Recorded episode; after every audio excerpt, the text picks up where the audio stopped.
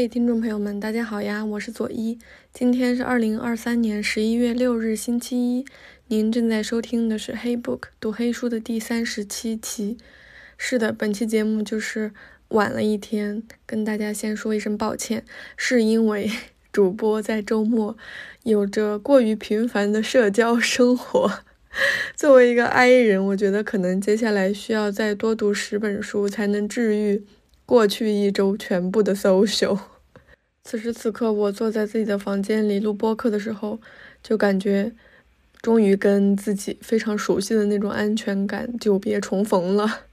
这一期我们来聊一聊李娟的《阳道三部曲》，我就感觉经过了过去半个月频繁的 social 之后，我越发发现这个李娟的厉害之处，她可能读一本胜十本吧。很能够给人安全感。废话我就不再多说了，我们来看看《阳道三部曲》。《阳道三部曲》分别是春牧场、前山下牧场和深山下牧场。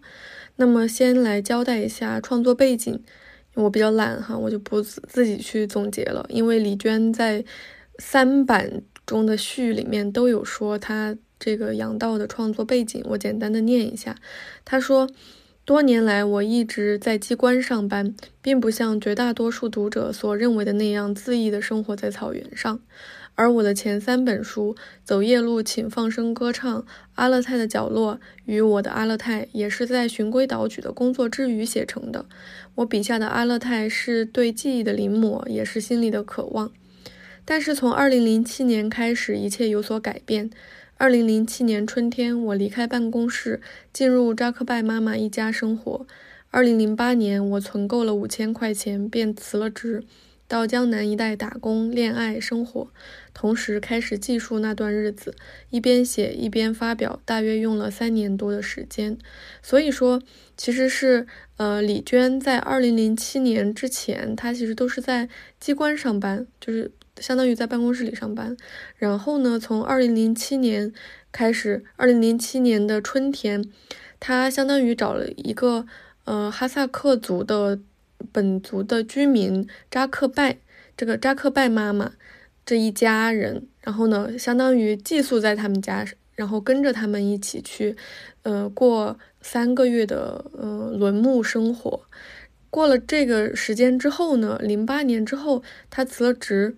然后去嗯南方打工，才开始写这这这段时间，然后用了三年多的时间写完之后才发表。其实第一次看到这篇序的时候，我是非常震惊的，因为他说自己存够了五千块钱就辞了职，到南方去打工、恋爱、生活，并开始来写他二零零七年的这个游牧生活的经验，我就感觉。嗯，之前我们可能一直在感慨李娟的笔下，她的妈妈是一个多么坚强勇敢，然后想说就说，想做就做的人。但是我读到这个序之后，我才大受启发。我再回头去看那么多篇读过的文字，我就发现李娟也是这样的人呐，真的是非常非常勇敢。同时也非常自由，我觉得他是有一颗很自由的灵魂，敢于去追求自己的梦想，这是我真的是望尘莫及的。那我们接下来就来看看李娟是怎样跟随扎克拜妈妈一家过了这几个月的轮牧生活，然后来看看到底什么是阳道。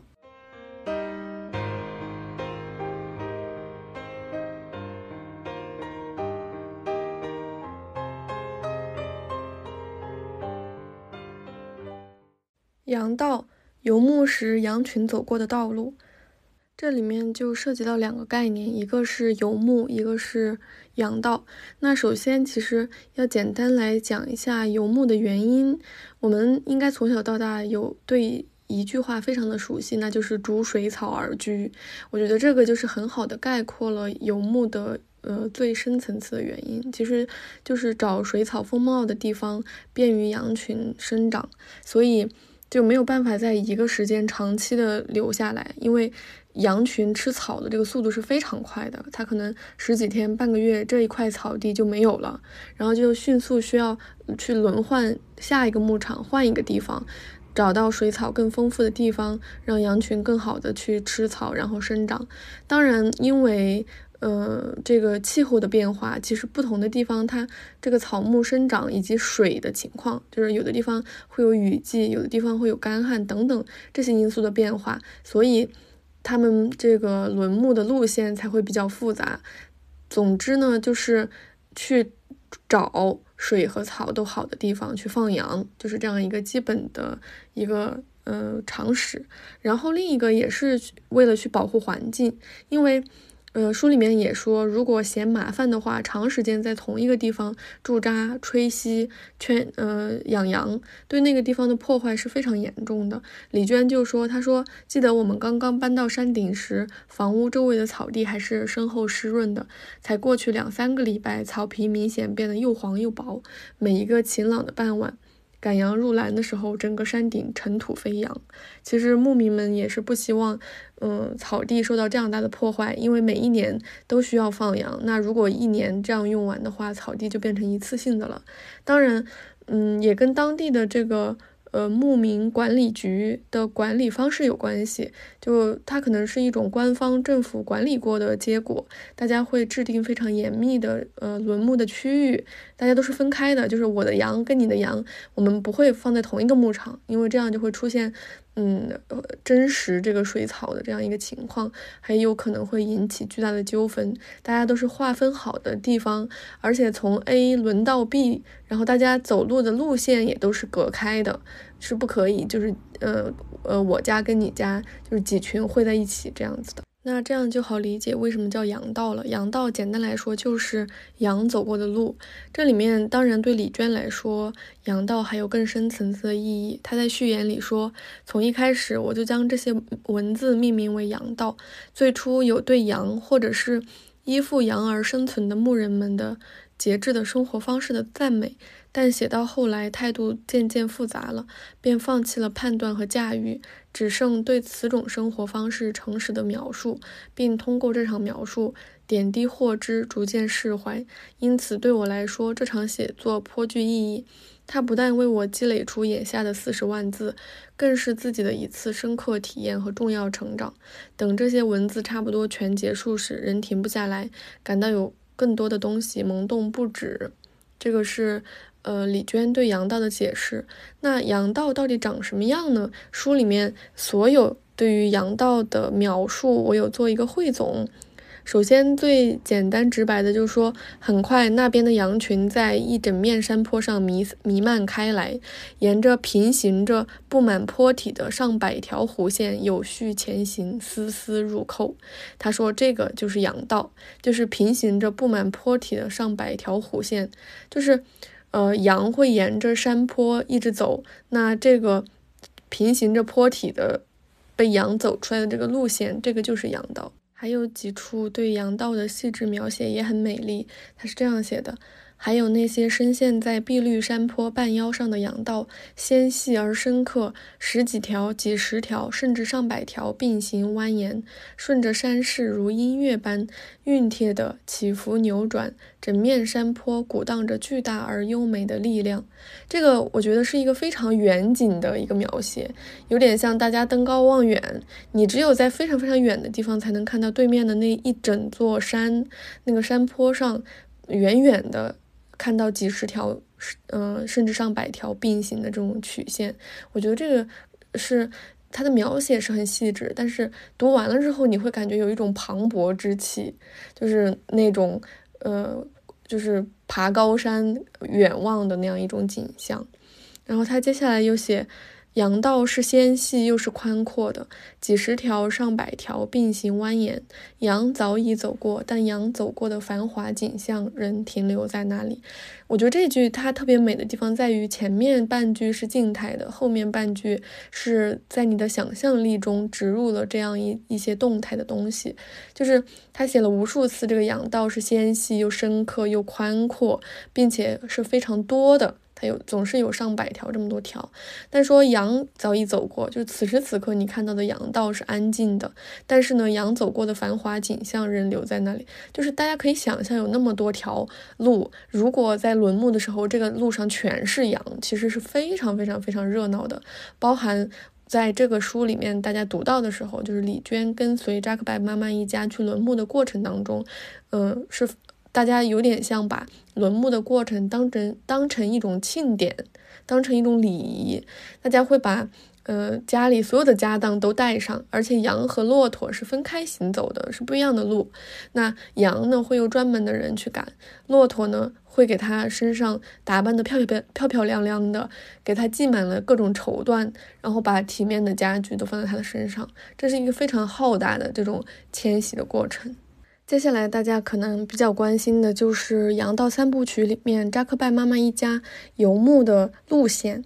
这个其实可能是大家读完了三本书之后很核心的一个问题，就是为什么，呃，大家需要先在这里住几天，又在那里住几天，还路过其中一个地方只休息一晚上等等。那它都都是有原因的。我会先来讲一下，就是，呃，整个他们迁徙的方向。因为刚刚开头我也说过，叫逐水草而居，这个水是非常重要的东西。那么贯穿羊道三部曲里面，呃，重要的一个流域就是额尔齐斯河流域。我也放了一张图片放在了 show notes 里面，大家可以看到，呃，这条河非常的神奇，尤其对于北疆来说，它非常非常的重要。它是一个梳状水系，嗯，就是像一把梳子一样。然后呢，这条河它的流向也很神奇，因为在中国来说非常多，就是可以说是大部分的河流都是自西向东，因为我们会有这个三个阶梯式的嘛，一边都一般都是西高东低，它是这样自西向东流。但是额尔齐斯河它不是，它是先从北往南，因为它是起源于阿尔泰山脉的南麓，其实它它的起源地就在富蕴县，就在阿尔泰。这个区域内的这个富蕴县境内，然后它的起源其实是从北往南，像梳子的那种齿一样，好多条支流从北往南流，流到这个呃富蕴县这个地方的时候，它逐渐汇成了就是一个主干，一个主流，叫额尔齐斯河。这个时候它突然改了方向，就是它不再从北往南流了，它由于地势的原因，它又从东南往西北流。然后呢，他就出了呃国境，出了国境线之后，他就到达了哈萨克斯坦，并且流经俄罗斯，然后汇入了鄂毕河，它就是鄂毕河的最大支流，最终流进了北冰洋。这是我们国家唯一一条流到北冰洋的河流，所以这条河其实是很很神奇的。然后呢，嗯，扎克拜妈妈一家去游牧，整个方向就是。羊道三部曲哈，就不说东牧场，因为东牧场其实在南边，挺远的。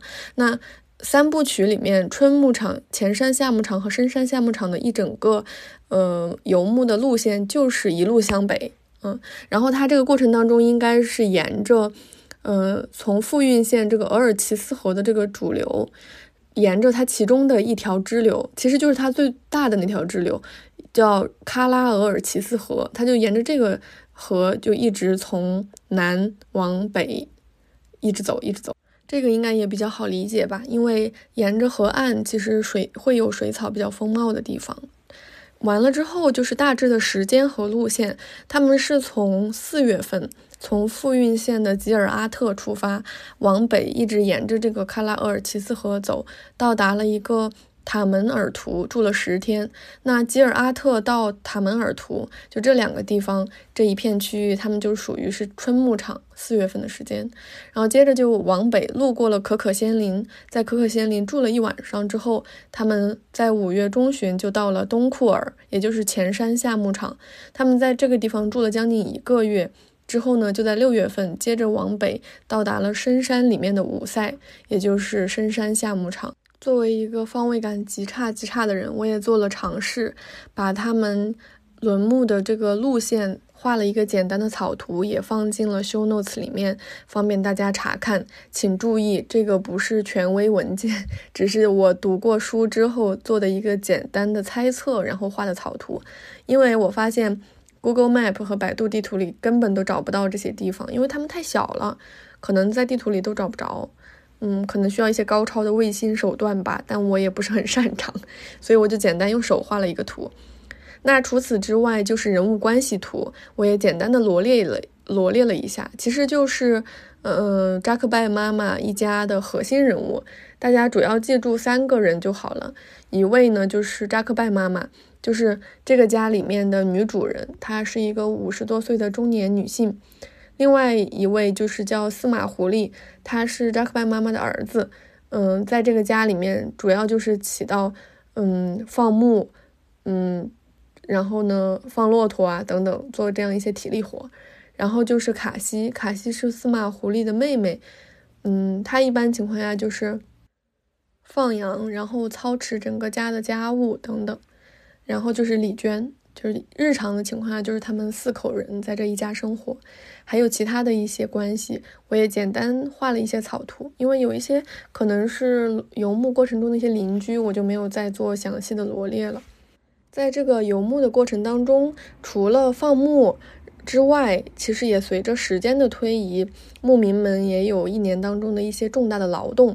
其实，既是劳动，也相当于是一个节日。比如说，他们会在四月梳山羊绒，五月、六月剪羊毛，七月赶毡，八月打草，这些都是他们的一些民俗，也会混在其中。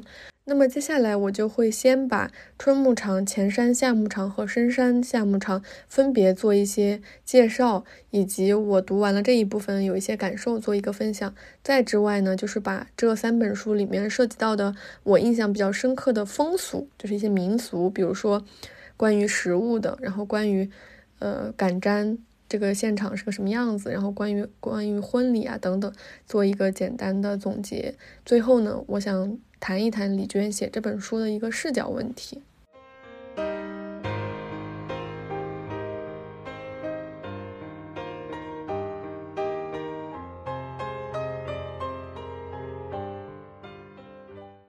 春牧场，吉尔阿特和塔门尔图，寂静荒凉的孤岛。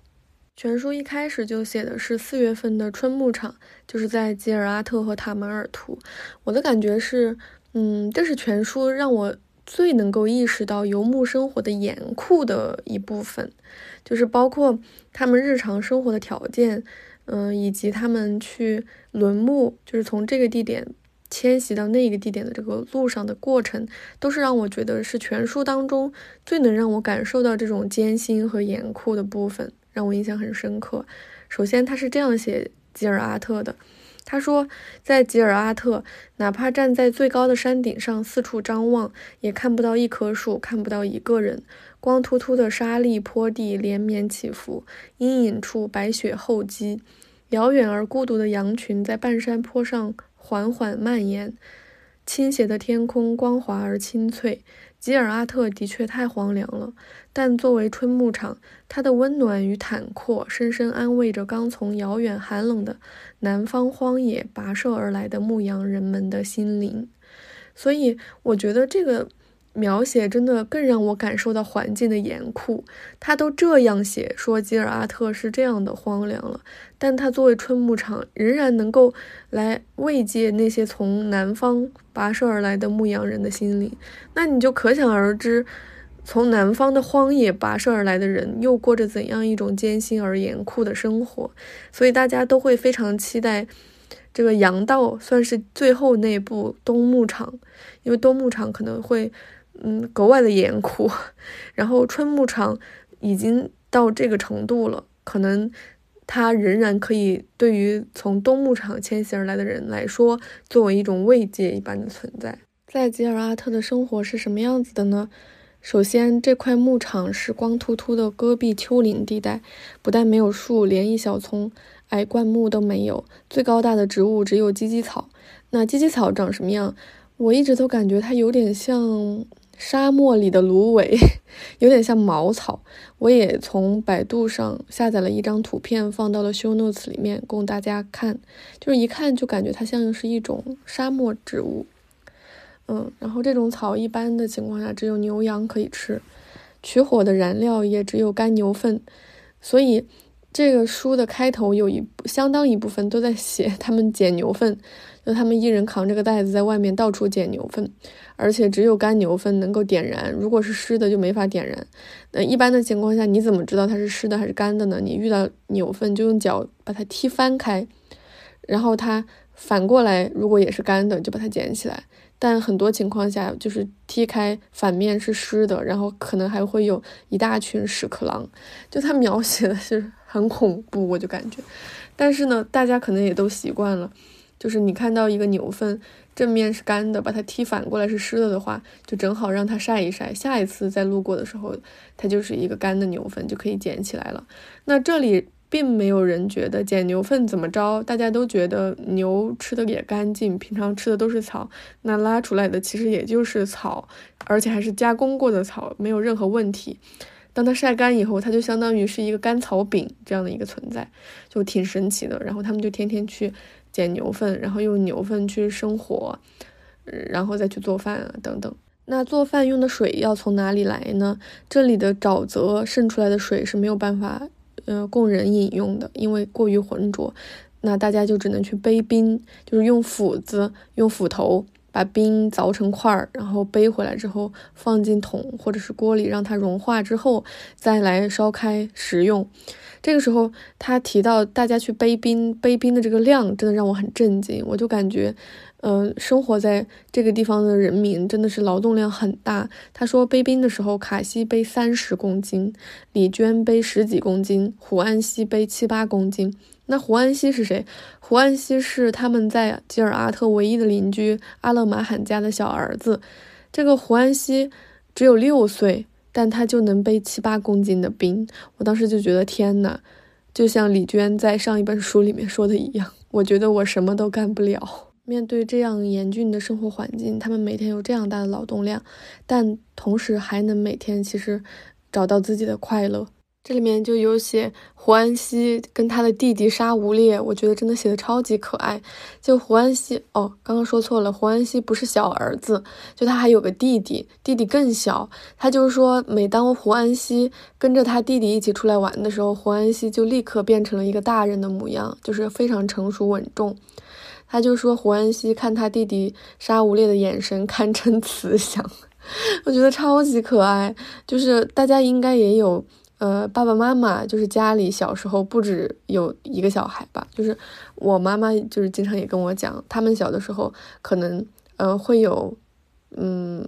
不止一个小孩，家里可能有三四个小孩，但是就会有大的孩子去照看小孩的这样一个经历。可能最大的孩子也就五六岁，但是最小的小孩可能才小婴儿抱在怀里，然后一家就形成那种梯阶梯状，就是 六岁、四岁啊，一岁就这样。但是大家是互相照料的，你就感觉他们超级可爱，然后小小年龄就已经承担了大人应该要承担的这种责任。在吉尔阿特生活了一段时间之后，他们就迁徙去了塔门尔图。当然，这个迁徙的过程是非常非常艰难的。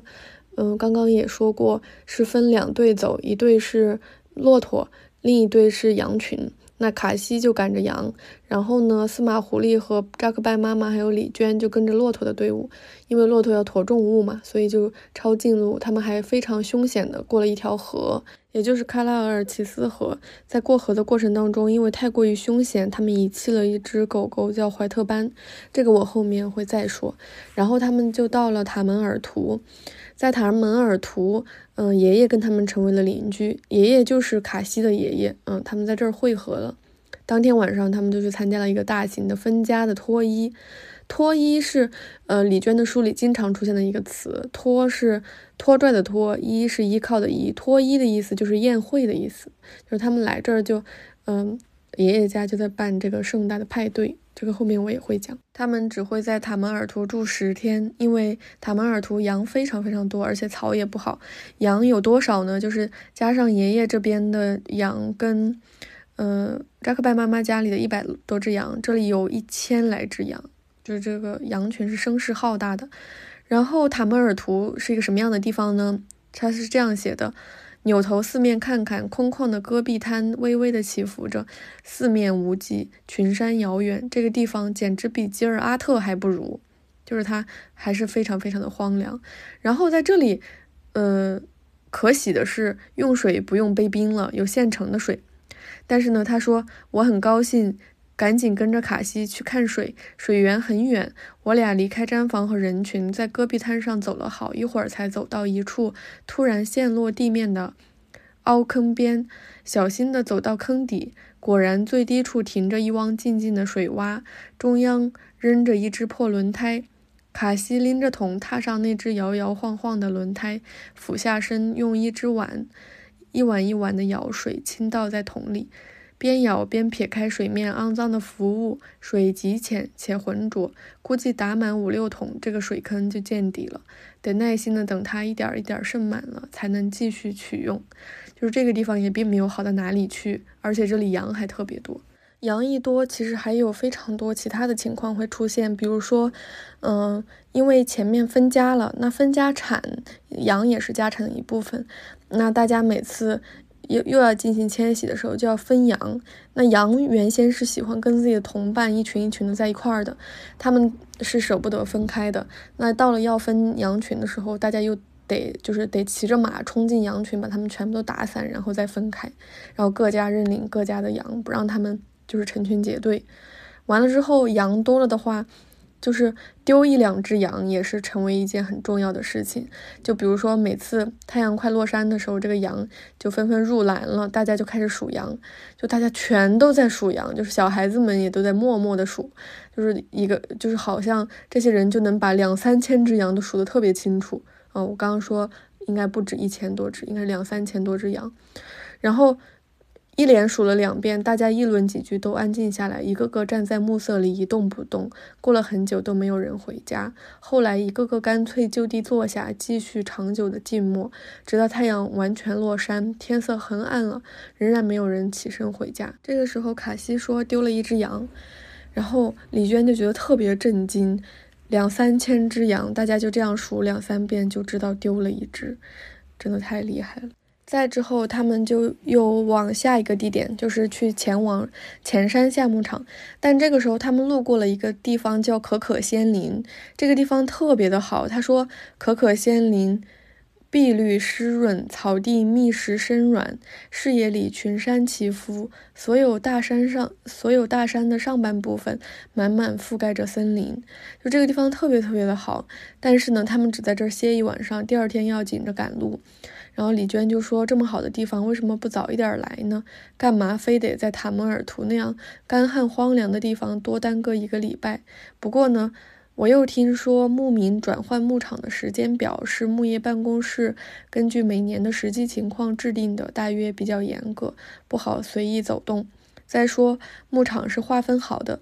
可可仙林这样的地方毕竟是别人的牧场，停住一晚上，牲畜稍微啃食一点附近的草地是可以的。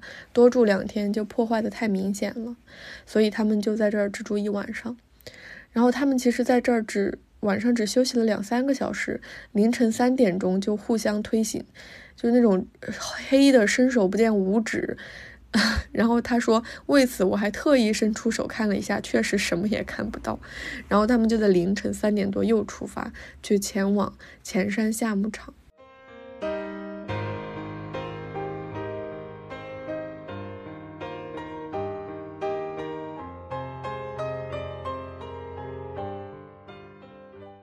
前山夏牧场，狭窄明媚的东库尔。河水流经白桦林后，被劈为好几股，每一股河水都深深陷落在狭窄的河道深处。水两岸的草又长又密实，几乎完全遮住了河流，只听得水声哗哗，看不到水的流动。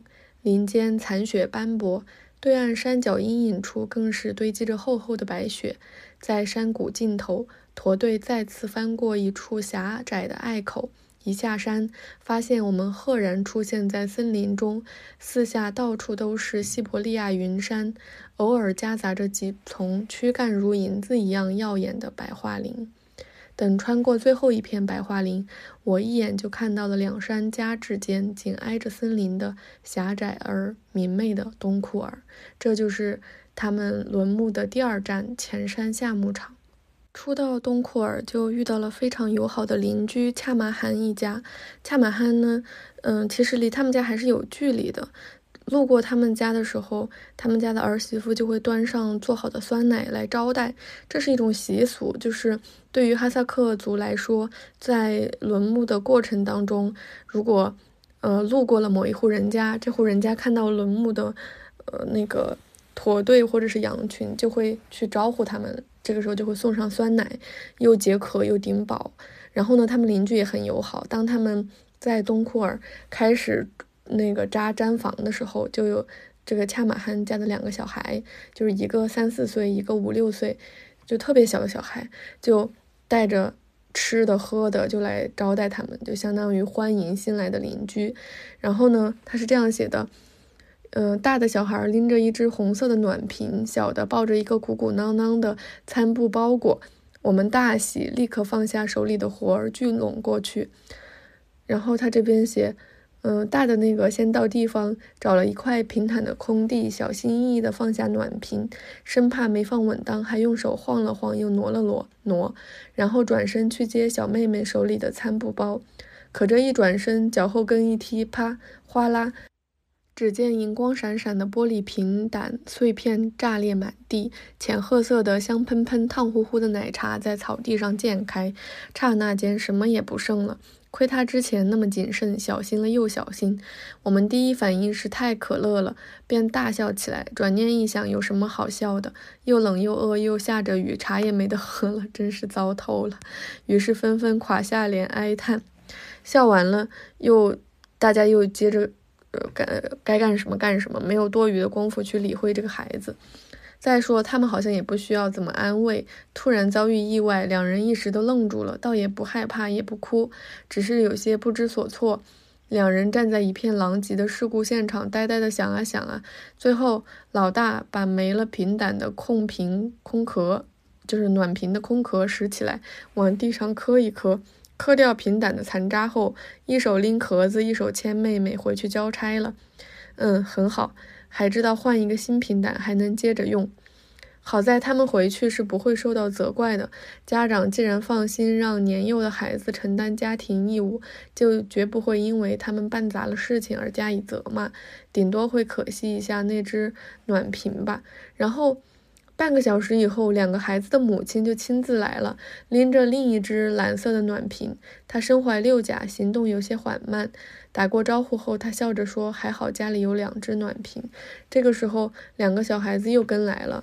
那么远的路，来来回回也不嫌累。他俩一点儿也看不出愧疚的样子，仍然是最初我们在恰马汉家门口见到时的模样，安，呃，害羞而安静。这个时候我就感觉，天呐，太可爱了。当地人真的非常的友善，哪怕不认识新来的邻居，他们在路上会给酸酸奶来招待，然后邻居刚到达这个营地以后，又会送吃的，也会送喝的。三四岁、五六岁的小朋友也可以承担家庭的义务，哪怕把事情办砸了，也不会害怕，也不会遭到家长的责难，就觉得这里非常的温暖，嗯，友善又很可爱。但同样的，这个地方也会变得非常可怕。比如说，嗯，他们一家人刚到这个驻扎地，在扎毡房的时候，就遇到了一个老头上门来骂人，是因为他们驻扎的这个地方是原先是那个老头的羊圈，然后呢，这个地方又离老头的家其实是挺远挺远的了，但是他得有两个羊圈，因为他们家羊很多，然后他就上门来吵架。这个时候，扎克拜妈妈因为司马狐狸不在家，扎克拜妈妈就不想跟他起冲突，就不理他。结果到了晚上，可能司马狐狸又回来了，然后这个老老头带上了家里的年轻人，可能是他的儿子还是什么，然后就又上门吵架。于是他们就打了一架。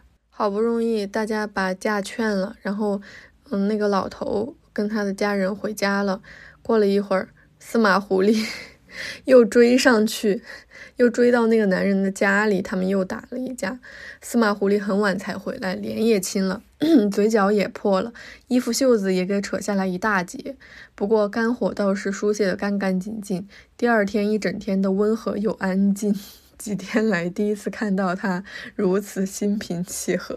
结果到了中午，这小子不知又闻得了什么风声，穿着我刚刚给他补好的衣服，又跑到对方家继续干架。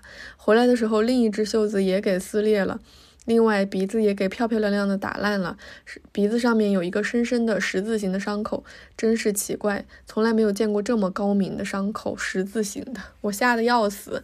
东库尔真是是非之地。才搬来第一天就闹这么凶，以后怎么得了？大家又都是邻居，我今后难免狭路相逢，这个夏天怕是不太平了。但是我发现到目前为止，只有我一个人为此焦虑。第二天晚餐之后，司马狐狸到处找帽子，后来想起来打架的时候落在他们家了，就要去取帽子。然后我劝他，他也他也不听，然后就去了，因为那顶帽子就是新的。结果那天他不但顺利的拿回了帽子，还在对方家喝了茶。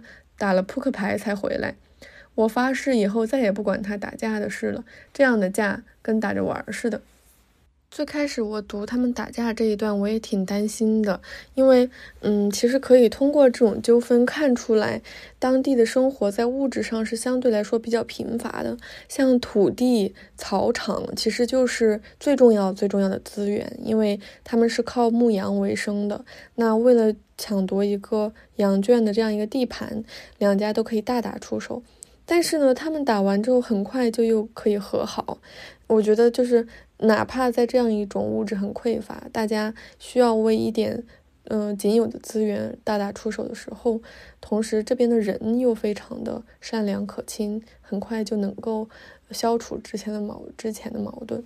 总的来说，东库尔的生活还是挺好的，因为。这里李娟有说，每搬到一处新的驻地，我最关心的便是水源。早在来东库尔之前，就听卡西说这里离水很近，而且既不是冰块，也不是死水潭，就非常高兴。一到地方，刚卸了骆驼，就跑去打水。果然，山脚下不远处有一条明亮清澈、活活泼泼的小溪流。他这里就写到，用水其实用水来是一个非常非常重要的问题，在。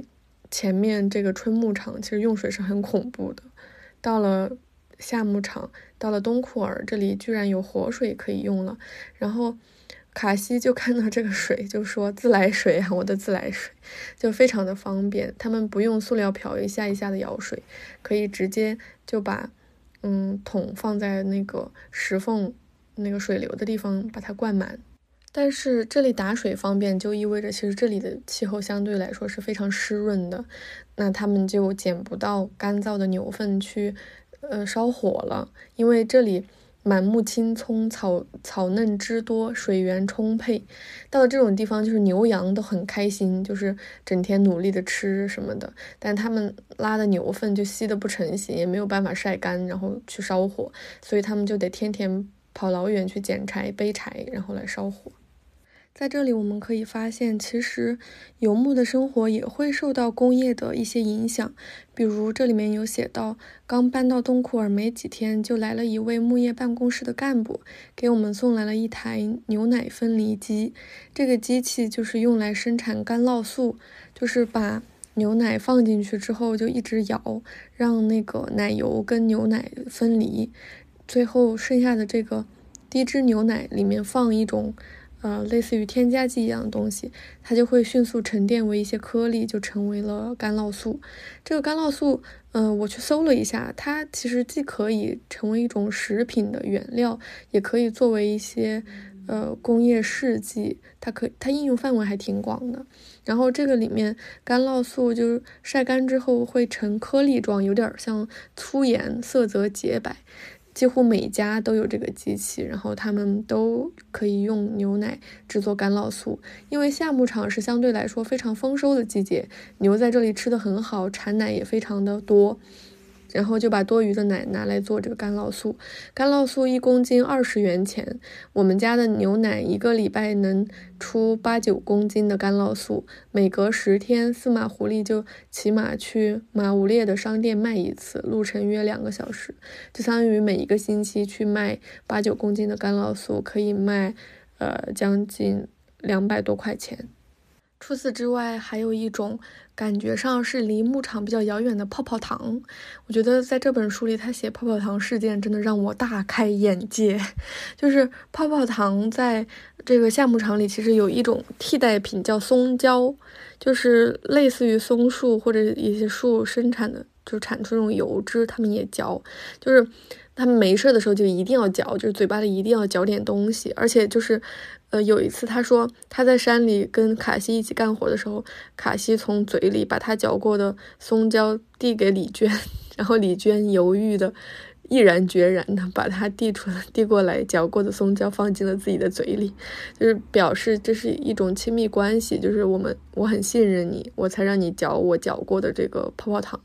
但其实这个是松胶哈，但如果是嗯花钱买的泡泡糖，大家就会格外的珍惜，就是不嚼的时候就把它拿出来保存。然后过两天又把它抠下来接着嚼，比如说司马狐狸不嚼的时候，它就会把泡泡糖粘在手表上，覆盖着整个表盘。如果妈妈问他几点了，他就会把泡泡糖抠下来放在嘴里，边嚼边看时间。卡西不嚼的时候，就会把泡泡糖粘在他的耳坠子上，就是粘在他的耳环上，然后想嚼了又把它抠下来放在嘴里嚼。然后呢，李娟，她写的是，后来也渐渐打破了观念，接受了反复使用泡泡糖这件事。不过我不嚼的时候，一般都把它粘在指甲盖上。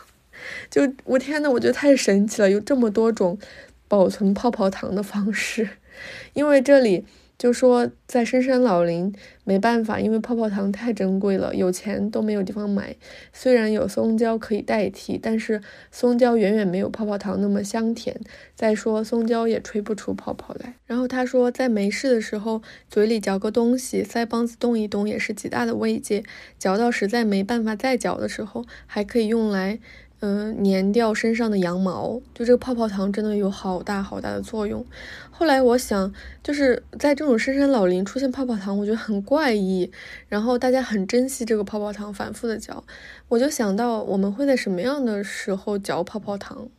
就可能，嗯，因为嚼泡泡糖它不会影响你做别的。就是你可能也不会，主要是不会不会说话这个时间可能，而且就比较无聊的时候，就比如说我感觉初高中的时候，我有同学们经常喜欢在上课的时候 嚼泡泡糖，就上课嚼，下课嚼，嗯，除了吃饭的时间，就我就感觉可能在深山中的生活，其实大部分的时间是比较枯燥的，就我可能。去放个羊，然后一放几天就看着羊吃草，我绕着这个羊群也没别的事情干，我就嚼一嚼这个泡泡糖。它可能某一种程度上也体现在牧场里生活的这种宁静闲适，虽然伴随着很繁重的劳动，但是嗯，其他的事情是不太有的，就是这种很繁杂的情况是很少出现的。他们到达东库尔的时候，大概是五月中旬，在这里住了一个多月。在六月份将近七月份的这个时间，他们又再次的迁徙，去往深山下牧场。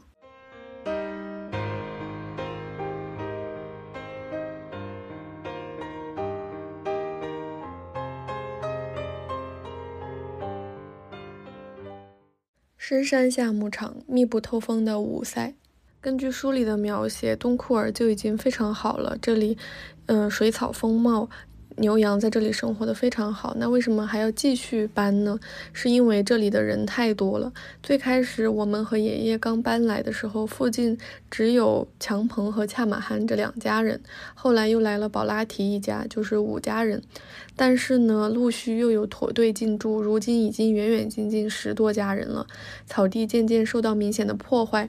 而我们的下一个牧场，听说只有我们和爷爷两家人，那里的生活一定更加寂静和坚固。于是他们就决定搬家，往深山下牧场去往五塞。五塞是羊群北上的最后一站，而从东库尔到五塞，也就是从前山下牧场到深山下牧场，他们在路上走了三天。到了第三天才到这个地方。他说：“我们点滴耗尽缠绵的山路，缓缓抵达视野尽头一块洁白的巨大石壁，绕过它向上，持续向上，走进最后一段陡峭的林中山路。一路的地面上全是树根，没有泥土。等穿过这片林子。”眼前露出大片空旷的倾斜的草地，我一眼看到最高处尽头上上的小木屋，突然想象到自己未来某一天也站在木屋前，慢悠悠的洗头发、晒太阳的情景。吴塞已经很靠近阿尔泰山脉的主山脊了。由于地势太高，森林漫生到一定海拔高度就停了下来。站在山顶空地往北边看，与视线平齐的群山从林海中一一隆起，一面又一面巨大的绿色坡体坦荡荡地倾斜在蓝天下，山巅堆满闪亮的积雪。但是哪怕那么高的地方，也会动人的扎停一座雪白的毡房。看了这段描述，大家又看那个，嗯，北疆的地图，当。我们知道阿尔泰山脉的主山脊在哪里，就知道他们羊群北上到底是多么的深入了这片山林。就他们真的是在这个深深的林海之中去驻扎了，而且在那样高的，可能山顶上都有堆积积雪那么高的山上，仍然会有人驻扎，会在那边扎毡房。每次读到这里，我都会特别的感慨，我们所谓的亲近自然，真的还是离自然太远了。他们这样的亲近自然，是已经与自然融为一体，走进了自然的心肺了。那在这样的地方，仍然会遇到很多来自现实生活的挑战，比如说，又是我们每一站都会提到的用水的问题。他说，五塞的水源在陡峭的山脚下，没有泉，只有一大片沼泽，渗出一道细细的水流，流向更低的山谷。沼泽边浮着一截粗大的朽木，木头旁挖了一个坑。漫出一汪清水，取水时我就踩在浮木上，弯下腰用水一瓢一瓢舀水。水面窄小，就比脸盆宽一些，深度顶多三十公分，一眼看去很清澈。正因为太清了，水中各种各样的悬浮物、枯草啊、泥团啊、腻乎乎的泡沫状的苔藓、雾状的菌生物，泡得只剩下空壳的死虫子。长满绿苔的死蜘蛛都看得一清二楚，我敢打赌，我还看到了正处在进化初期阶段的单细胞生物。当然，这些东西都没有毒，也不难吃，就是看在眼里令人怪不舒服的。不过等水煮好了，又是另一码事。烧开的水沸腾又激烈，他忘记了一切，不带丝毫的阴影。我觉得读李娟的文字，真的，她时刻能给我启发，是因为。可能在这样的环境下，李娟跟我们一样都是外来者。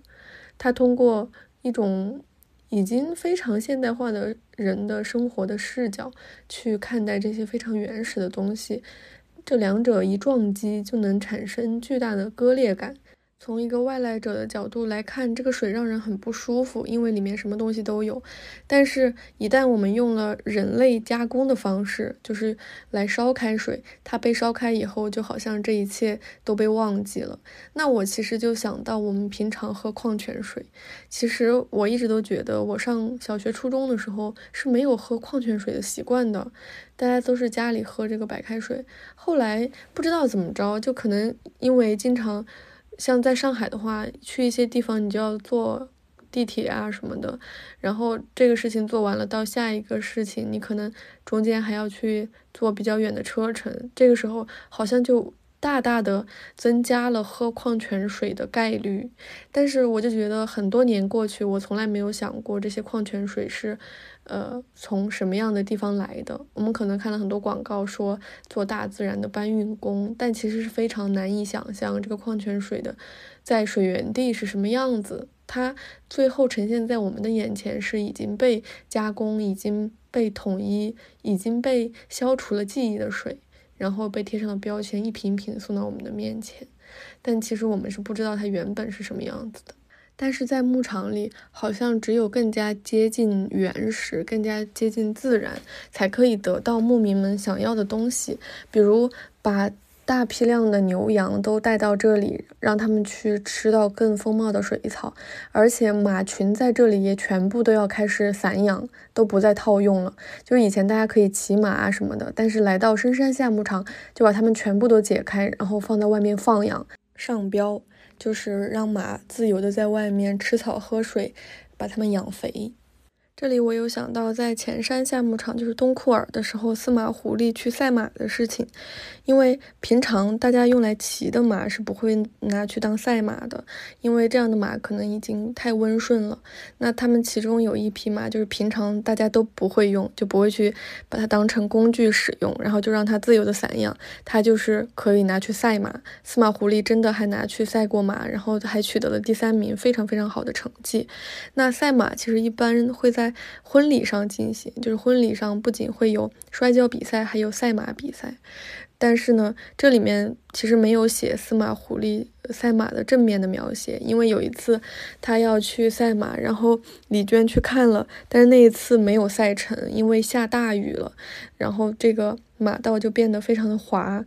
嗯，主办方就是嗯当地那个举办赛马的这一户人家也觉得可能太危险了，就不让大家赛马了。所以，我们其实是没有办法在这三本书里看到赛马的正面的描写的。但是呢，它有非常多细节的描述，就说这群马是怎样身上就是披着各种颜色绚丽的绸缎，还有非常多这种金银首饰，就给自己的马打扮得非常的华丽，然后去赛马。就当地人对这个事情是非常看重的，这是他们的重要的呃庆典之一。但是在五赛，也就是深山夏牧场，我们很少看到关于赛马的描述了，反而这里有大量的关于雨的描写，就也可能是这里，呃，到了深山，然后又到了雨六月的雨季，这里面雨就下得太频繁了，可能也是影响赛马的一个原因。而书里面写到的哈萨克牧民们和李娟对雨的认知也是迥然不同的。书里有好多好多关于雨的描写，我觉得都挺美的。它其中有一段写的是临近七月，雨一天到晚不停的下下，害得我哪儿都去不了。虽然东库尔也是雨水充沛的地方，但那里好歹下一天停一天，或下半天停半天。哪像五塞，总是一连几天淅淅沥沥没完没了，好不容易才停一小会儿。那时总是空气雾蒙蒙的，森林迷茫，一团一团巨大的水汽弥漫在远远近近的山头上，迅速游移。天空云层浩瀚，翻涌变化，偶尔云海间裂开一道缝隙，投下闪电般的阳光，在茫茫雾气中，被这缕阳光。笼罩的山谷如铺满宝石般灿烂又恍惚，那里满山谷的草甸深藏着黄金白银。然后他写：雨一直在下，我尽量挑能躲雨的地方走，但外套还是湿透了。对我来说，雨是入侵物，是一种伤害，得躲避之。然而对卡西他们来说，雨则是和阳光一样不用去理会的身外之物。读到这里，其实也给我一些启发。我觉得，就别说阳光了，现在我们生活在城市的伙伴，雨和阳光其实对我们来说都是一种入侵物。你看，现在，嗯，全世界都在说防晒，防晒。我感觉防晒的这个概念已经深入每个人的脊髓。然后上街看到太阳得打伞，出门得涂防晒霜，哪怕不出门，你对着电脑也要防晒。就好像大家对光线、对太阳这些自然的东西，大家都是避之不及的。而且我也切实的感受到了，最对于在不同的地理环境下生活的人们，对于这些自然物的感知也是完全不一样的。比如我之前，嗯，去内蒙古，我就会觉得那个地方很平坦，然后呢。太阳一出来，就感觉整个人就在太阳的暴晒之下无处遁形，但是还是期待有太阳的，因为那个地方很冷。如果没有太阳的话，就会非常非常阴冷，嗯，就像李娟在这个书里写的一样，他们在北疆就是期待有天晴的时刻，太阳出来就会很温暖，他可以晒着太阳倒在这个山坡上就睡着了。但是对于下雨这个事情，他可能就觉得受不了，就一直在这儿下，本来就非常冷。他说六七月份的五赛就是深山夏牧场是非常冷的，他要经常裹着羽绒服，有的时候还把所有的衣服都穿在身上，然后他还。在这里感冒，不停的咳嗽了很长的时间。虽然后面将近七月的时候入夏入的特别特别快，就是一天可能这个夏天就来了，又把所有的毛裤什么都脱了，就是这样的昼夜温差变得非常的大。然后我上个星期是从河南回来，我去了趟河南，就这种中原平原地带，又是十嗯，其实十一月份我觉得今年还挺热的。然后在回来的路上，一路上都是。嗯，做追光者 就是那个太阳特别特别大，那个太真的是我感受到了什么叫如日中天 那种很激烈的感觉，就太阳一路就是追着脸上一直晒，完全没有任何地方可以躲。我感觉那一天我回来，我的脸都被晒脱了一层皮。就是我也很想知道大家生活在什么样的自然环境之中，你对于太阳啊、雨啊这种感受又是怎么样的呢？除此之外，在深山夏牧场，李娟也写出了，在这样一种寂静封闭的生活之中，嗯，人其实不是那么容易开心的。她说，若是没有收音机、电话和司马狐狸在放羊途中交换来的小道消息，五塞就像被倒扣在铁桶中一般密不透风。我们的生活寂静封闭，除了临近几家邻居，几乎没有客人经过，加之绵绵雨季也拉开了序幕，其实又。下了大雨之后，大家又不轻易的串门了，生活就会变得更加的寂静而封闭。其实这一段他又写了好多，就是关于在这里感受到很深深的孤寂感。后来呢，嗯，在深山夏牧场，他又写到了呃非常重要的节庆，就是赶毡，就是他们在那儿压那个羊毛毡，就相当于。呃，类似于地毯，或者是就是铺在床上的那个，嗯，羊毛毯，就是那那种东西，是一个巨大的庆典。那周围的邻居都会来，非常的热闹。深山夏牧场就在真正的宴席这一幕结束了，是一个非常热闹的场面。那关于赶毡这个非常，嗯，做了大量详细的正面描述的节庆，嗯，重要的劳动吧。我也在后面风俗这部分会跟大家细细的来讲。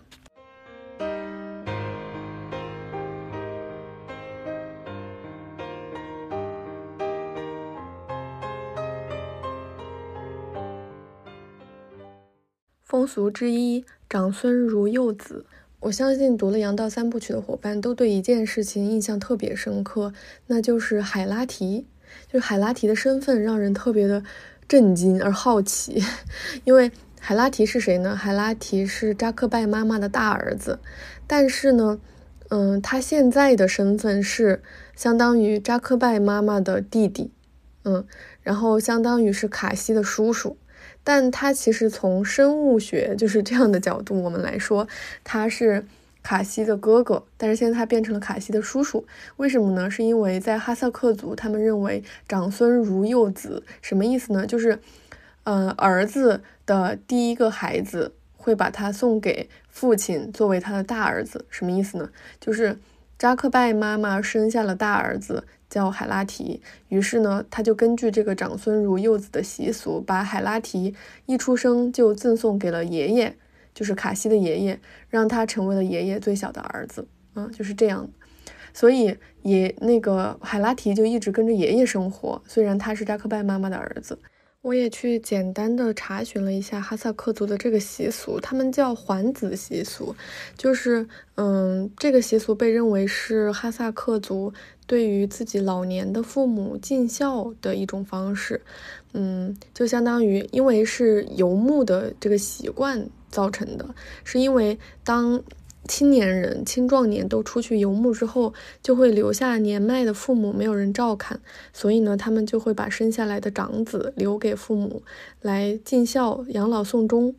乍一看这个可能会觉得特别的惊奇，但是细看它其实是有很深刻的。呃，民俗上的渊源的，因为按照李娟序里所讲的，哈萨克族可能是现在世界上现存的唯一一支真正意义上的游牧民族。然后，他既然有这样一个游牧的习俗，就有刚刚我们所说的老年的父母没有办法一直跟随着羊群游牧的这样一种现实的情况，所以其实是为了解决这个世俗问题，才有了这样的风俗习惯。那另一方面来说，呃，我觉得独生子女焦虑在现在也非常突出。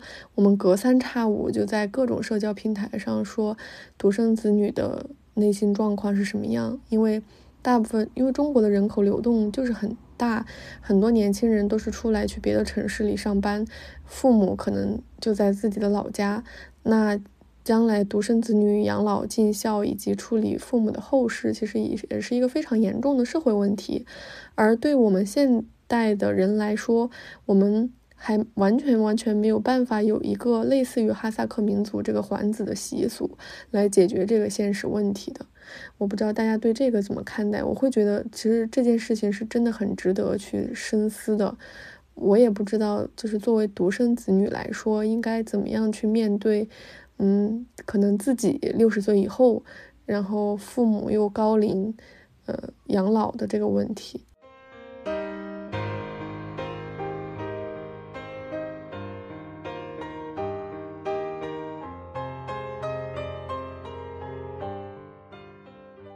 风俗之二：一日三餐中的信仰。首先，这里。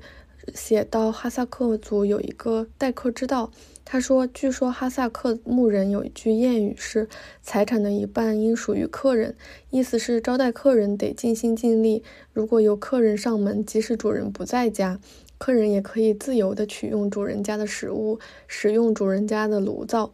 因此，牧人的毡房从来都不上锁。”而来而为来客宰羊设宴，则是传统的礼性。然后我就觉得特别的神奇，而且在《羊道三部曲》里面有关于各种代客、做饭等等的不间断的描写，就是很多人上门，然后就开始铺桌子，开始喝茶、吃馕，而且就。扎克拜妈妈家里面并不富裕，那其实有什没有什么好东西可以招待，每次都是那喝茶吃馕，喝茶吃馕，真的有写了无数次，嗯，但是每一个场面都很生动风趣，不会让人觉得很重复。但是在宰羊待客的这个时候呢，家里一定要有很严肃的仪式，就是叫巴塔，也就是说，嗯，有点像就是在吃肉。或者是要，嗯，宰羊之前要先做这样一个祈祷，就呃，在巴在哈萨克族里面，他们把它称之为祝福，就意味着可能在宰羊之前要跟羊先道别，就是说按照哈萨克族人的习惯，要用这种仪式来说，呃，羊不因为有罪而死，我不因为挨饿而生，所以他。每次在有这样很正式的宰羊吃肉来招待客人的环节之前，都有这种很严肃的，嗯，我们叫什么来着？叫呃祷告，或者是说祈福吧。然后在深山夏牧场，他们赶毡的这段时间，就是做那个羊毛毡的这段时间，嗯，就会三家轮流来宰羊待客。其中，他就听到了一场特别盛大的巴塔，就是这个祈祷是爷爷做的。他说：“我在各种各样的宴席上听过各种各样的巴塔，包括在塔门尔图的那次内容特别漫长的，上次东库尔的婚礼仪式上的。”也包括弹唱会上的阿庸给领导们做的，但和爷爷的巴塔相比，都通通过于简单了。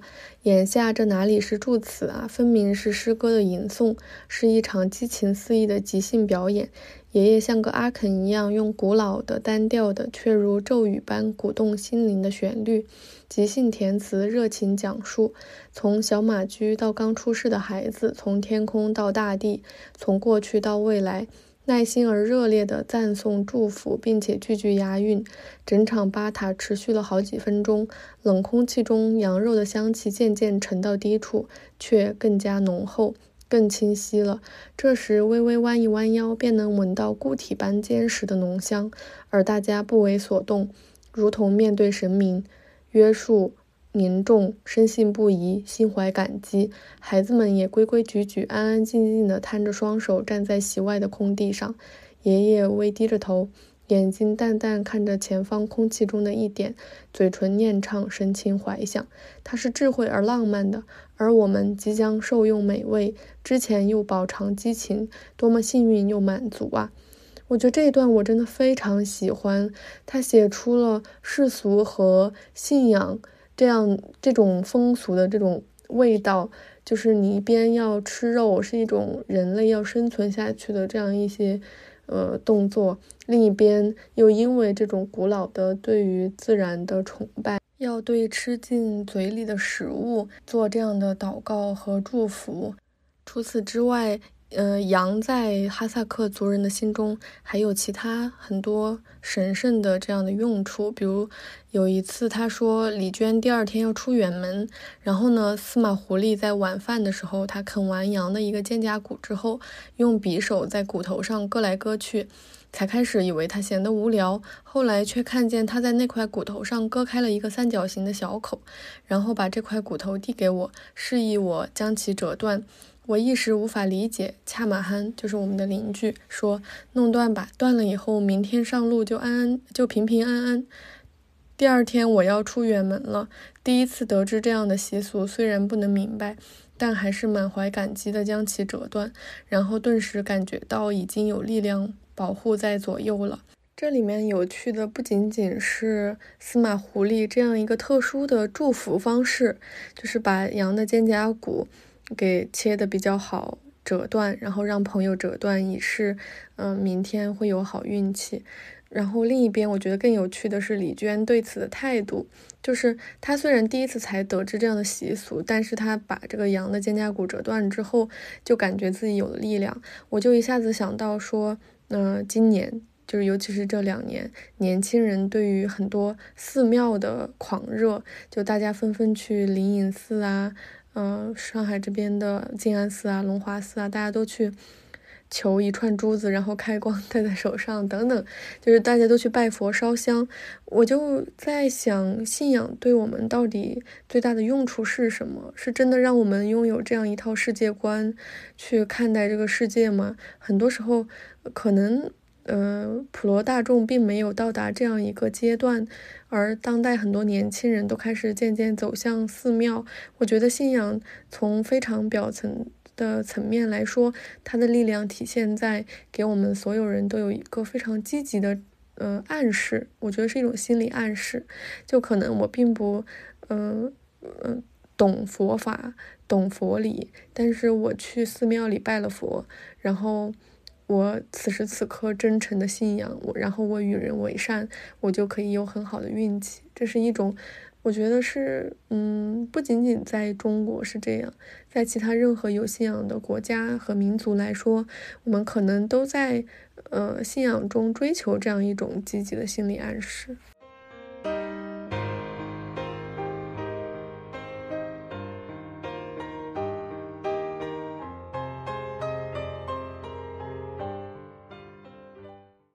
风俗之三，婚礼。嗯，在前山夏牧场这里有写到一场发生在六月的婚礼，然后，嗯，很细致的从正面向我们展现了哈萨克族人就是他们结婚的现场的一些特别之处。比如说，他们首先流程是这样的：先有当地的一个比较有名望的老人来致辞做巴塔，就是照样来做这种祈祷和祝福，然后就有一个揭面纱仪式。然后这样的仪式一般都会由机智风趣的年轻人来主持。然后就说这个主持人，他虽然就是很普通，但是呢，他非常有才。我感觉就像是一个 rapper 吧，就是像一个说唱歌手。然后呢，他就是嗯非常厉害，因为他一边就是他讲的所有的话都是按唱的方式呈现出来的。他就是拿着一嗯拿着一块红绸布的马鞭。轻轻的一边舞动一边说唱，旋律平稳亲切，每一句的句末都押韵。每当歌唱内容暂告一段落，他就停下来问新娘一句什么，新娘和两个女女伴就一起抬右脚向前迈一步，欠身答应一声。那新娘边答应边抹眼泪，就可能。呃，在这也是一个很有情绪的这样一个场面，然后这个司仪就像一个 rapper 一样，又有才又会说唱，然后又会调动大家的气氛，是非常有意思的。接下来就到了赠送礼品的环节，就最开始其实已经有大量的礼品了，就比如说花毡啊、地毯啊等等大型的礼物，其实都已经先搬到屋里去了。那这个赠送礼品的环节是不一样的，是新婚夫妇站在客人围簇的空地的中央，伴娘和伴郎分别站两边，年长的女性亲戚们开始向新人赠送首饰等贵重礼品，大部分都是那种项链和戒指。它跟之前那些花毡啊、地毯之类的礼物不同，这些物件要当众展示。很快，新娘新郎手指上戴满了戒指，甚至有的一根手指上戴了三四枚。大都是银的，也有两三枚金的。主要是，嗯，这些首饰它都有包装盒，就是富人们把首饰从盒子里掏出来给年轻人戴上之后，顺手还把盒子也塞给新郎和新娘。于是他们很快就不仅。脖子上、手上都戴满了首饰，怀里还捧了大大小小、长长短短的盒子，就这个场面也特别的有意思。然后就开始跳舞，但他们可能也就跳几分钟就结束了。结束之后呢，又有摔跤比赛，就是那种非常严肃认真的摔跤。嗯，当然有的婚礼上也会有赛马比赛，然后你就感觉特别的热闹。除了这些仪式上的特色之外，我其实印象深刻的是。嗯，关于新郎新娘在这个婚礼上的一些表现，就是他们在婚礼上会做什么。比如说李娟，她其实是以一个旁观者的角度来看这个婚礼。当她发现新郎在结婚当天在劈柴的时候，她觉得特别震惊，我也很震惊。然后她还亲自打扫婚房，而婚房是当天打扫，因为眼看着新娘就要到了，然后这边才开始在这儿。现挖，现挖坑，就是房间里就是凹凸不平那种土地，要挖了大坑填小坑，这样就觉得特别震惊。就是头一天大家干啥，非得就是在婚礼的当天来干这些。然后那边呢，新娘呢，她其实是先坐着一辆红旗牌大卡车，就是那种很古老的、很古老的车，开过来以后，并不进门，就是远隔着还有一公里远，他们可能在。山那边就是在一个草丛里，现换衣服，就是就是换一套衣服，然后走路就是步行来到这个婚礼的现场，就会觉得特别的神奇，就跟我们想象中的就是现在我们呃可能大家结婚最重要的是拍照，就是任何环节就开始狂拍拍照拍照，然后新郎新娘安安稳稳的来到这个现场，然后就开始仪式，仪式结束了吃饭就这样，但是在。呃，哈萨克族的这个婚礼就好像他们也是日常生活的其中的一部分，就他们很忙碌这一天，完了之后也有很繁杂的仪式，完了之后还有比赛这种庆典，其实那种相对来说内容是非常丰富的。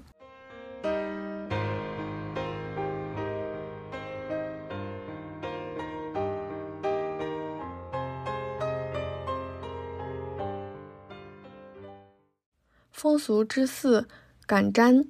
嗯，擀就是擀面的擀，毡就是羊毛毡的毡。就是在这个羊道三部曲里面有多次出现花毡，毡子就是大家应该都知道，就是那种薄毯子嘛。然后呢，这个擀毡完全是一种手工活。我之前真的不知道，就是原来大家这种东西是手工制作出来的，而不是那种机器产的。然后它的流程非常复杂，先要弹羊毛，就是。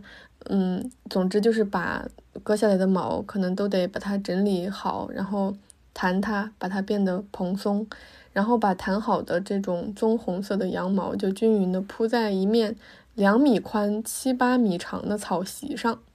就大概做出来的毡子，也就是这个尺寸，就两米宽，七八米长。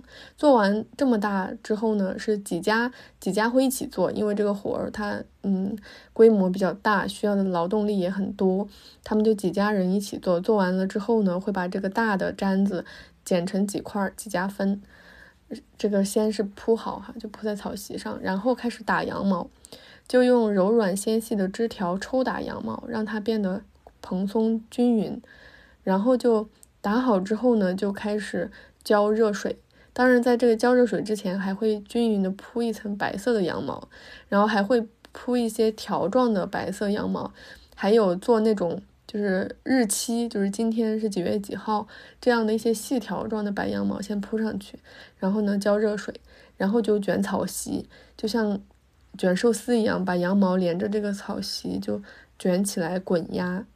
接下来就是压毡，就是草席卷起来以后裹得很紧，就用一指半粗的羊毛绳子把草席给，嗯绑起来，然后就开始压毡。这是整个擀毡的过程中最重要也最卖力的环节。我读起来我真的觉得特别震惊，就是说这个卷好的草席比水桶还要粗，大概两米宽，大家就一起抓住草席卷上的羊毛绳，把它拎起来，再一起松手沉重的把它扔向地面。然后呢，五个人就一起齐排排的一排猛扑上去，用肉身的重量撞击在上面，再爬起来，再甩，然后再扑上去，如此循环。就因为这样就会把它压得结实。但是呢，这种。长达三天的这样劳动结束之后，每个人的手肘都会撞破并生出茧子，就这样不停的撞，每撞一会儿就解开羊毛那个绳，紧一紧草席卷，再浇一遍热水，渐渐的这个羊毛就压得非常瓷实了。需要不停的这样每一块粘需要这样不停的撞压一个小时，然后就是滚粘，嗯，就是嗯，在那个草卷。草席卷的轴心插一根又长又细的木棍，两头露出的部分系上绳子，然后上马拉着这个绳子在开阔的草地上绕圈奔驰，所以就会让这个呃毡子变得更加结实。最后就是晾晒，就这样呃滚毡也滚一个多小时才算大功告成。最后呢，大家就解开这个草席卷，毡片已经压得很紧实了。大概有一指厚，还还是挺厚的。然后就把它抬着去对面的山坡，把它摊开在空旷的半坡上，让太阳全面的照照晒它。完了之后，大家就会沿着，就是等这个毡做好了，他们就会沿着之前做的那个，嗯，白羊毛的那种细线，还有那种日期的文字，那个沿着那个纹路剪开，就是均匀的，可以把这个毡子分成多少块，大家几家就分了。说到这儿，我觉得大家应该也跟我有一样的感受。为什么我要去学一个赶毡的过程？可是我觉得有时候读书就是这样的，去了解很多可能对我们来说没有用的知识。但同时，我觉得它不仅只是一种知识，是一种 knowledge，或者是说信息。嗯，我觉得不只是这些，因为它可能是在向我解惑。就是我以前觉得。牧人们用的毯子、毡子是什么？他们到底有多么深，或者是多么浅的程度介入到了，或者是被我们现在的这种工业化生活介入了？是什么样的东西做出来的这些东西？他们日常的生活制品到底有多少是来自手工？到底有多少是来自外外部？包括像李娟描写的，她对于这个地方的人们带来的生活的影响是什么样的？她其中就有一次写到，她用药瓶，就是她吃药有药瓶子。后来呢，她给司马狐狸装司马狐狸的药。后来这个消息就在草原上不胫而走，年轻人纷纷到他家里来问他要这个药瓶子，装什么呢？就装那个烟粒，烟粒儿，就是抽烟用的那种烟粒儿，就装在里面可以倒出来用的。后来就是成为了年轻小伙子当中的一种风尚，大家纷纷来找 找李娟要这个药瓶子，因为它封闭性很强又防水的。然后就有人真的非常精细的对它做进一步的加工，把盖子跟瓶子，嗯，都各自挖一个小凹槽。当他们拧在嗯对上两个凹槽对上的时候，就会成一个小孔，然后这个烟。烟粒儿就可以从这个孔里出来，就有点像我们现在吃很多那种，嗯，口含糖一样。就觉得在这个地方，因为自身的封闭和一些来自于缝隙里的外界的消息，而让这个地方变得更加的与众不同。它不仅是跟它一如既往的样子变得不一样，它也是在往前不断发展的。但它同时又跟我们所常识中意识到的。嗯，现在的外面的这个世界不一样，大家不一样的嗯地方主要在于速率上，就是可能他那边才知道什么，而我们这边早已成为了一种习惯。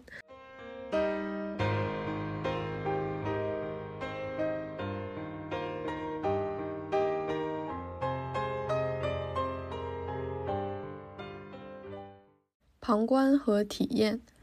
最后，我想来说一下李娟在《杨道三部曲》里面的写作视角，因为我觉得其实写作视角是一个很有意思的东西，因为它直接决定了我们能看到什么，或者说是作者想让我们看到什么。然后这个通常也是大家在读一些，嗯，尤其是非虚虚构文学文字当中容易忽略到的一点，因为我们会把叙事当成事实，这是一个。呃，怎么说呢？有意思，同时也很危险的一种方式，因为呃，所有的叙说都是加工过的，像我们说，所有的叙事都是完成式，哪怕它是关于未来的想象，它也是在作者的脑海中完全经过加工、已经结束掉的一项呃动作，然后把它放进了这个叙事里面。那我觉得这本书的叙事有趣的点在哪里呢？就是呃，李娟她其实。一边是完全的一个外来者，一个旁观者的视角，同时他也是这个生活的主体的一部分，他是一个体验者。那我们与他交互的这个过程当中，更有趣的点在于，当他是一个完全旁观的角色的时候，当他是一个外来者的角色的时候，反而我觉得是我们作为读者更容易带入的视角，就是。当一般情况下是带着问题去了解，比如刚刚我们提到的六月的婚礼，他说新郎在当天还在劈柴，然后当天还在嗯挥动铁锹，在这个房间里嗯填大坑 填小坑，我们都会问头一天干嘛去了，我们会不理解，而这种对于呃当地人生活的不理解，是我们更靠近李娟的这一部分，因为我们都是外来者。比如说，看到新郎满头大汗，脚上一双破胶鞋，裤子的膝盖处打着补丁，令人万分怜悯。后来，你就你读多读几遍，就会感受到这种来自外来者的怜悯是多么的荒诞可笑。因为对于当地人来说，他们在结婚的这一天，新郎是那个主角，是那个很幸福的人。为什么需要我们的怜悯呢？只是因为他在呃新婚的这一天还在劳动吗？但是如果换一种视角，如果李娟站在了全知的视角，她向你解释为什么新郎在这一天还在劈柴，为什么新郎在结婚的这一天还要去，呃，修这个房间新婚房间的这个土坑，完了之后，新郎一个人在河边照镜子梳自己的头，呈现出那种很孤独的感觉，这一切背后是为了什么？我觉得如果是这样的叙事的话，它就会变得非常的无趣。因为这样就完全不会让你感觉李娟是作为一个外来者加入其中，她更像是一个本身就在这个习俗里面，可能经受着这个文化的千百年的熏染而写下来的文字，但她又跟李娟有很多存在的疑问，然后对这些东西的不了解等等，产生着巨大的矛盾和割裂。然后就像我前面所说的，这样的割裂其实有的。地方是有意思的，就比如说他先说为什么要这样，后面又渐渐的呃加入他们的生活，去了解了他们的原因，我就会觉得很有趣，因为这个视角它其实是一个非常自然的。变化的过程，你不仅旁观了，然后你去询问了，完了之后你还去体会了。但是就大的宏观的视角来说，这两种视角是不可以从 A 到 B 实现迅速的一个转换的，否则的话它就会非常的割裂。好像一会儿我们在用一种限制的，呃外来者视角，一会儿我们又开了这种上帝之眼，做了一个全知的视角，它会嗯让我们渐渐失去对于叙事的兴趣。就不会再产生那么多问题了。当李娟是一个旁观者的时候，我们反而会跟她一样，带着那种不理解去理解这本书，去理解这么多生活里面的细节。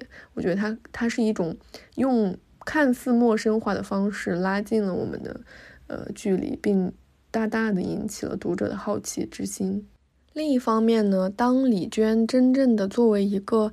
呃，当地居民的主体的一部分，当他带入了体验的视角，当他跟他居住的扎克拜妈妈一家人互相理解的时候，反而是我们无法带入，可能会甚至产生误解的时候。也就是说，当李娟离当地的风俗更近的时候，其实她也是离离读者更远的时候。我不知道大家有没有这样的一个感受？就比如说在呃春牧场的时候，他们第一次。搬家的时候，在路上要过河，要过那个额尔齐斯河。那一次，他们遗弃了一只狗，叫怀特班。嗯，情况是这样的，就说那个水其实当时是非常的凶险的。嗯，然后他是这样写的，他说扎克拜妈妈他们下水的时候，老狗斑斑毫不犹豫地跳下了冰层。这个老狗斑斑是牧羊犬，它跟在驼队后面缓慢地游动。在浪花中只冒出一个狗头，而怀特班看上去体态大，实际上年龄小，没有经历过这种场面。嗯，怀特班是一只中华田园犬，它可能就是习性不一样，呃，游水的能力也不是特别强，它给吓坏了，悲惨的污名。它几次跳下激流想跟上去，却每次都被吓得立刻跃回岸上，只好一个劲儿的冲着在水里越游越远的斑斑狂吠。这个时候，其实全家人都跟着。呃，这个司马狐狸的驼队过河了，但是只有李娟不敢过河，因为她特别害怕。然后司马狐狸就让他等在这儿，又回来接他。这个时候，只有怀特班跟李娟在河的这一边等待着。没有想到，司马狐狸接李娟，然后把她扶上马，然后然后过河的时候。他们没有办法把怀特班也一起带过去。当然，李娟也特别的后悔。她一直想说，要是刚才不顾一切把他抱在马背上的话，说不定。但是他又说，不，那不可能。首先，扎克拜妈妈和司马狐狸肯定不会同意的。传统观念里面，大家都认为狗是肮脏的，对一条狗示好的人恐怕也会令人讨厌。再说了，怀特班可从来没有骑过马，他胆子小，说不定他对马的恐惧不亚于渡河。万一他搞不清怎么回事，行至河中央，看到四面大水，出于本能挣扎起来的话，马儿一受惊，不只是他，我司马狐狸还有身下的马，我们四个通通性命攸关。眼下是真正的。生存险境不是游戏，不是演习，不能软弱，不能试探。然后关于这一段，李娟在后记里面应该也有提到，说有很多读者看了这一段之后，嗯，就开始大力的谴责、谩骂，就说为什么要这样残忍，抛弃掉这一只陪伴你们这么久的狗狗。他自己也解释说，尝试着去跟那些没有办法理解你的生活来不断做解释是没有意义的。我觉得，甚至他在后记里面去解释这件事情本身也确实都没有意义，因为，嗯，怎么说呢？我是觉得在不一样的生活方式当中，大家对待这些不同的生命，真的完全有不一样的处理方式。